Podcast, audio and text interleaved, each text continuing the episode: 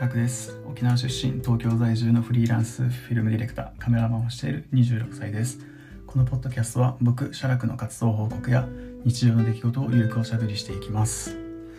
えー、第3回目、えー、なんとか続いてますね。三日坊主っていう言葉があるんで多分明日ぐらいには更新止まると思うんですけどまああの多分今日が最後と思ってごめんなさい嘘です。あの続けます。えー、まあ、早速なんですけどちょっとネタがなくてですねあの何喋ろうかなって感じなんですけど、まあ、毎回こんな感じですよね。でうんとですね僕このポッドキャストを始めた理由っていうのが、まあ、先日ちょっとお話ししたとは思うんですけどそれに加えて実はもう一個ありまして、えっと、僕なんか将来的に自分のなんかビジネスを持ちたいなとかって思ってるんですよ。でまあなんかちょっとビジネスっていうとちょっとなんか怪しい感じじゃないですか。で僕も最初そういうのは全然なんかこうあの、ちょっとなんですかね距離を置いてたようなタイプだったんですけどまあなんでそういうふうに思ったかっていうきっかけがあるんですけど僕がえー、あのミュージックビデオのプロダクションに所属してる時に、まあ、なんとかフリーランスでやりたいなってずっとモヤモヤしてた時期があってでもどう周りでこうやってる人とかも全然いないしどうやったらいいのかなってずっと思ってたんですよ。なんでまあもう Google に頼るしかないんでなんかフリーランスなり方とかなんかフリーランスきっかけみたいな感じの Google で探してたりしてたんですよ。でそうしていくと、まあ、YouTube の動画に行き着きましてでフリーランスの情報を発信してる人たちがいたんですよ。えー、学さんという方だったりあと山本龍賢さんっていう方だったりあと池早さんっていう方この人たちが発信してるのはこの個人でどうやって自分のビジネスを持つかとか稼ぐかとかっていう話にフォーカスすることが多くてでまああのまあ、ビジネスっていう面ではあんまり僕興味なかったんですけどただフリーランスっていうワードだけに惹かれてこの人たちの YouTube を見始めたんですよ。でこうだんだんとこう23ヶ月とかですかね聞いてったらすごいなんか勝手になんかもう洗脳されるというかもうフリーランスでやるぞっていう気持ちになったんですよ。うんとね最初はフリーランスなりたいなフリーランスでやれたらなっていうこのなんかなりたいっていう気持ちぐらいだったんですけどもうだんだんこう聞いてそういうそういう人たちの話を聞いてるとなんかもう勝手に脳洗脳が洗脳されてなんかもうやりたいながもうやらなきゃみたいななんか使命感になんか変わってっちゃったんですよ。それまあそれのおかげでこう自分のこの考え方とかをこう入れ替えてもうやるぞっていう気持ちにしてまあだからその後押しもあってあのフリーランスに飛び出したっていう経緯があるんですけど。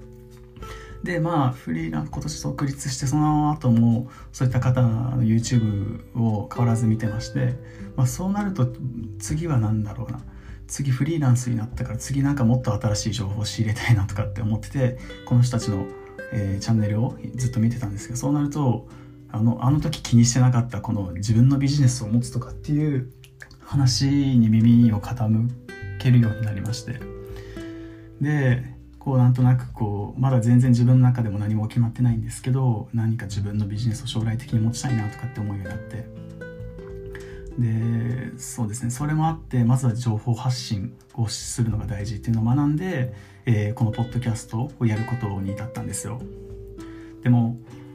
こう普段またあと金婚の西野さんとかなラジオ聞いたりとかしてるんですけどあの人ってすごいこのビジネスだったりマーケティングの、えー、スキルがすごいじゃないですか。でそういった、えー、ノウハウとかをラジオで発信されたりしてるんですよ。でそういうの毎日聞いてるんですけどでめっちゃすごいなと思ってなんかリスペクトしてて。でなんかこんな風になりたいなと思いつつも何て言うんですかね。僕が突出して喋れるのって映像ぐらいだと思うんですけどただこの映像も僕はあまりこの何て言うんですかね知識面がすごい乏しくてっていうのもずっとあの感覚で映像を作ってきてたんですよ僕。あのいろんなプロの作品とかを見ながらあこの表現いいな自分だっったらどこまでこういうのに近づけんだろうなとかなんか探り探りでやってきてたのでなのでこうプロのというかプロのディレクターさんとかがどうやってどういうこう何て言うんですかね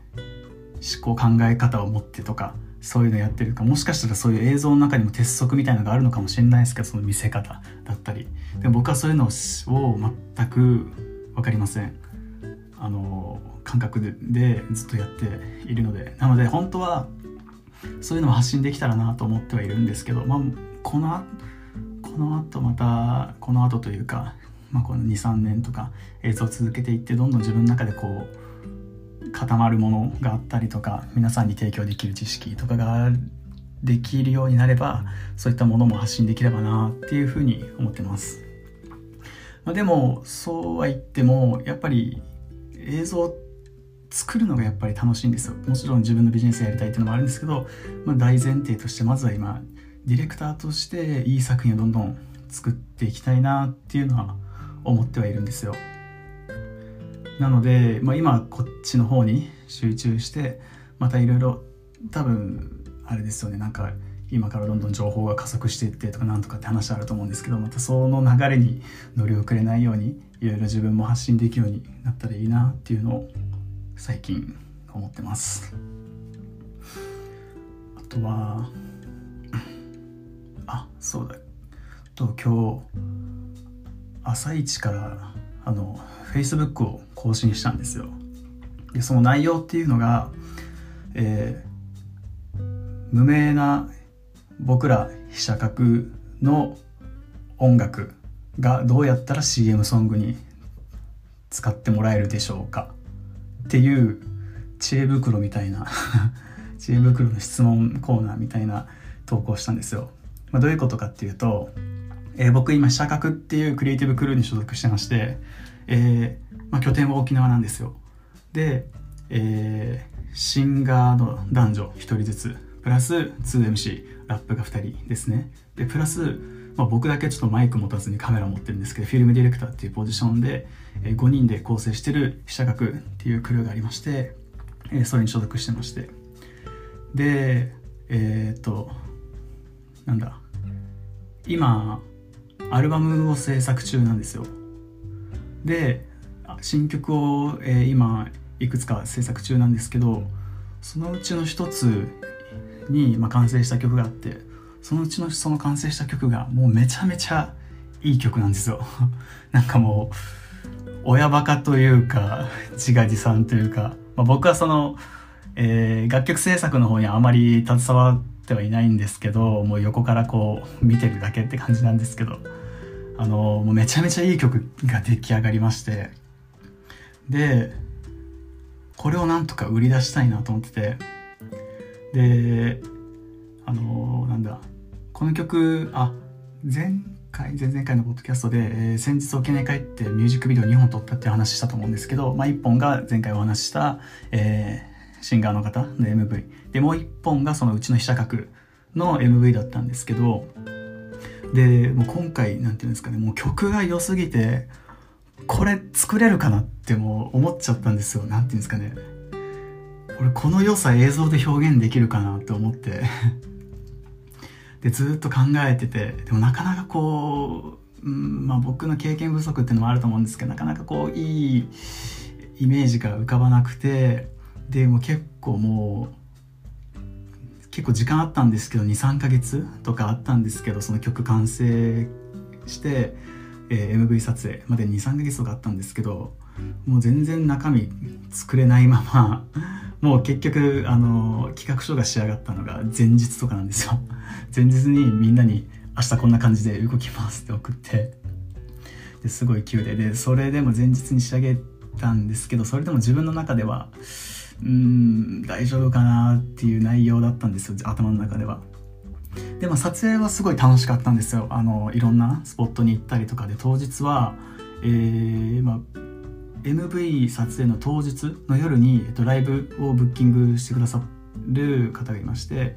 なので当日は、えー、午前から夕方にかけて、えー、ロケで MV を撮影してで夜からはライブ本人たち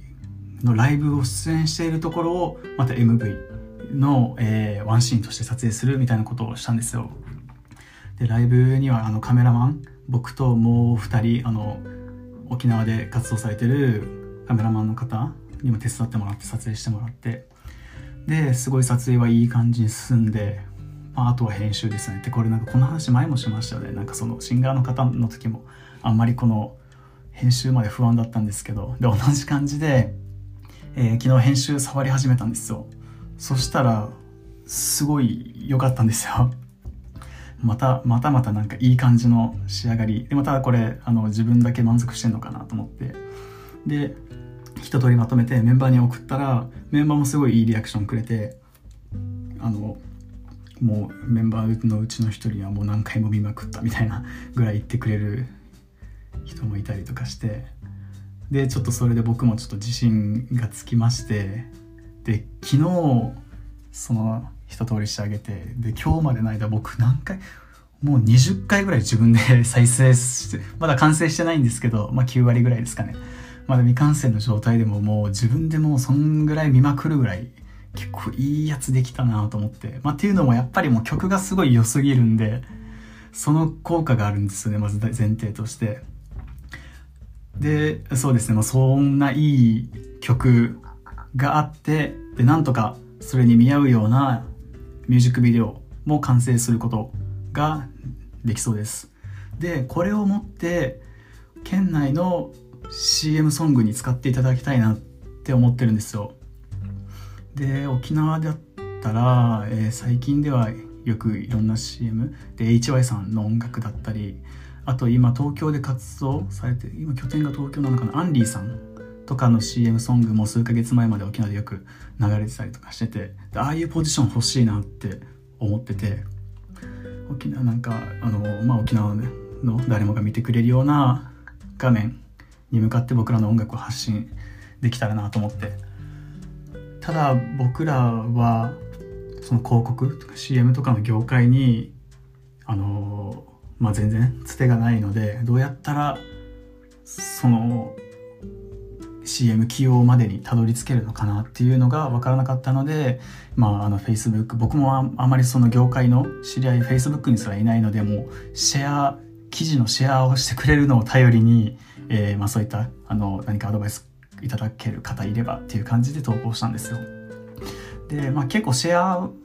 まあ、78件ぐらいですかねいただいてるんですけど、まあ、まだちょっとこれといった有力な情報はあのもらえてはないんですけど